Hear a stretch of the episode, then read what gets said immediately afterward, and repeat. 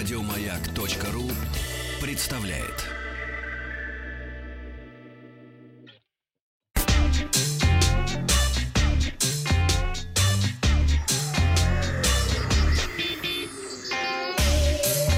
Страна транзистория.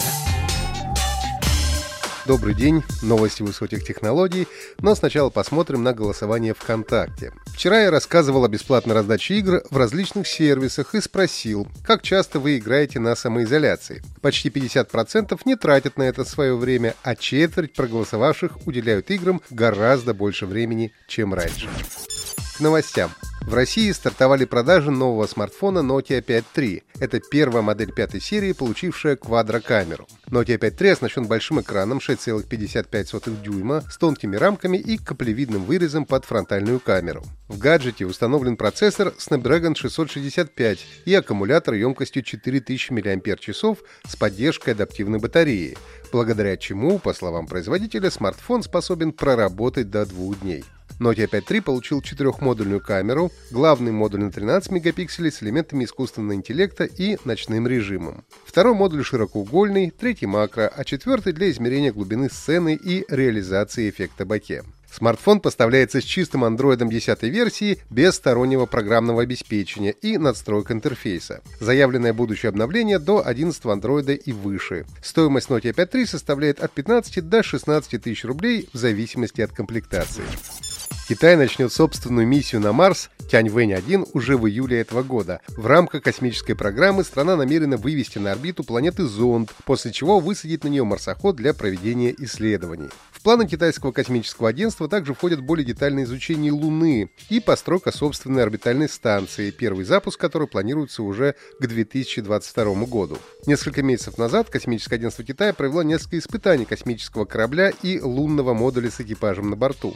Судя по всему, правительство Китая планирует не просто провести исследование Луны, но и высадить туда астронавтов. НАСА тоже не дремлет. Этим летом ожидается отправка нового пятого ровера «Настойчивость», который должен будет приземлиться на поверхность Марса в феврале 2021 года. В рамках этой миссии планируется провести сбор образцов грунта с их последующей отправкой на Землю. Xiaomi представила холодильник с функцией удаленного управления через смартфон, умный замок с шестью способами разблокировки, а также видеорегистратор с дисплеем и возможностью съемки 2К видео. Xiaomi Midge Refrigerator объемом 450 литров имеет равные по размерам отделения для заморозки и охлаждения продуктов. В нем применена технология трехмерной подачи воздуха без намерзания льда. Холодильник поддерживает управление с помощью мобильного приложения Midge, через которое можно регулировать температуру внутри отделений и устанавливать нужные режимы – быстрое охлаждение, быстрая заморозка, интеллектуальный и экономный режим.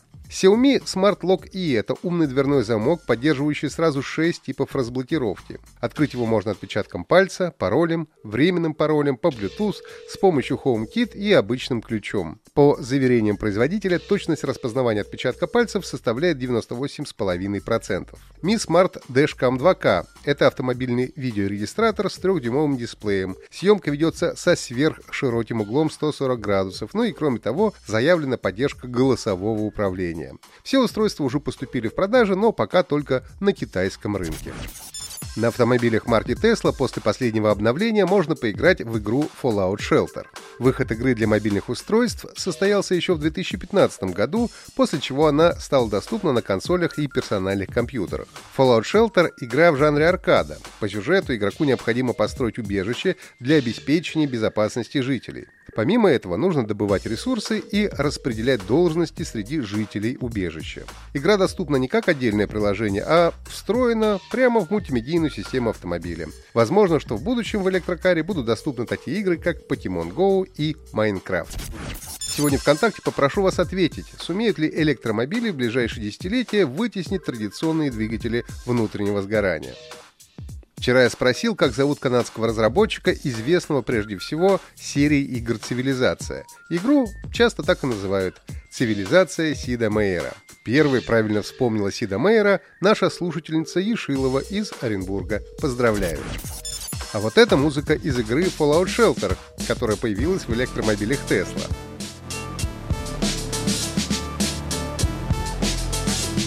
Известно, что главным идейным вдохновителем Теслы и генеральным директором является Илон Маск. А как называется частная космическая компания, которую Маск основал в мае 2002 года? Присылайте ответы на WhatsApp и Viber плюс 7 967 103 5533. Результаты посмотрим завтра, а на сегодня у меня все. Подписывайтесь на подкаст Транзистории на сайте Майка и оставляйте свои комментарии в Apple Podcast.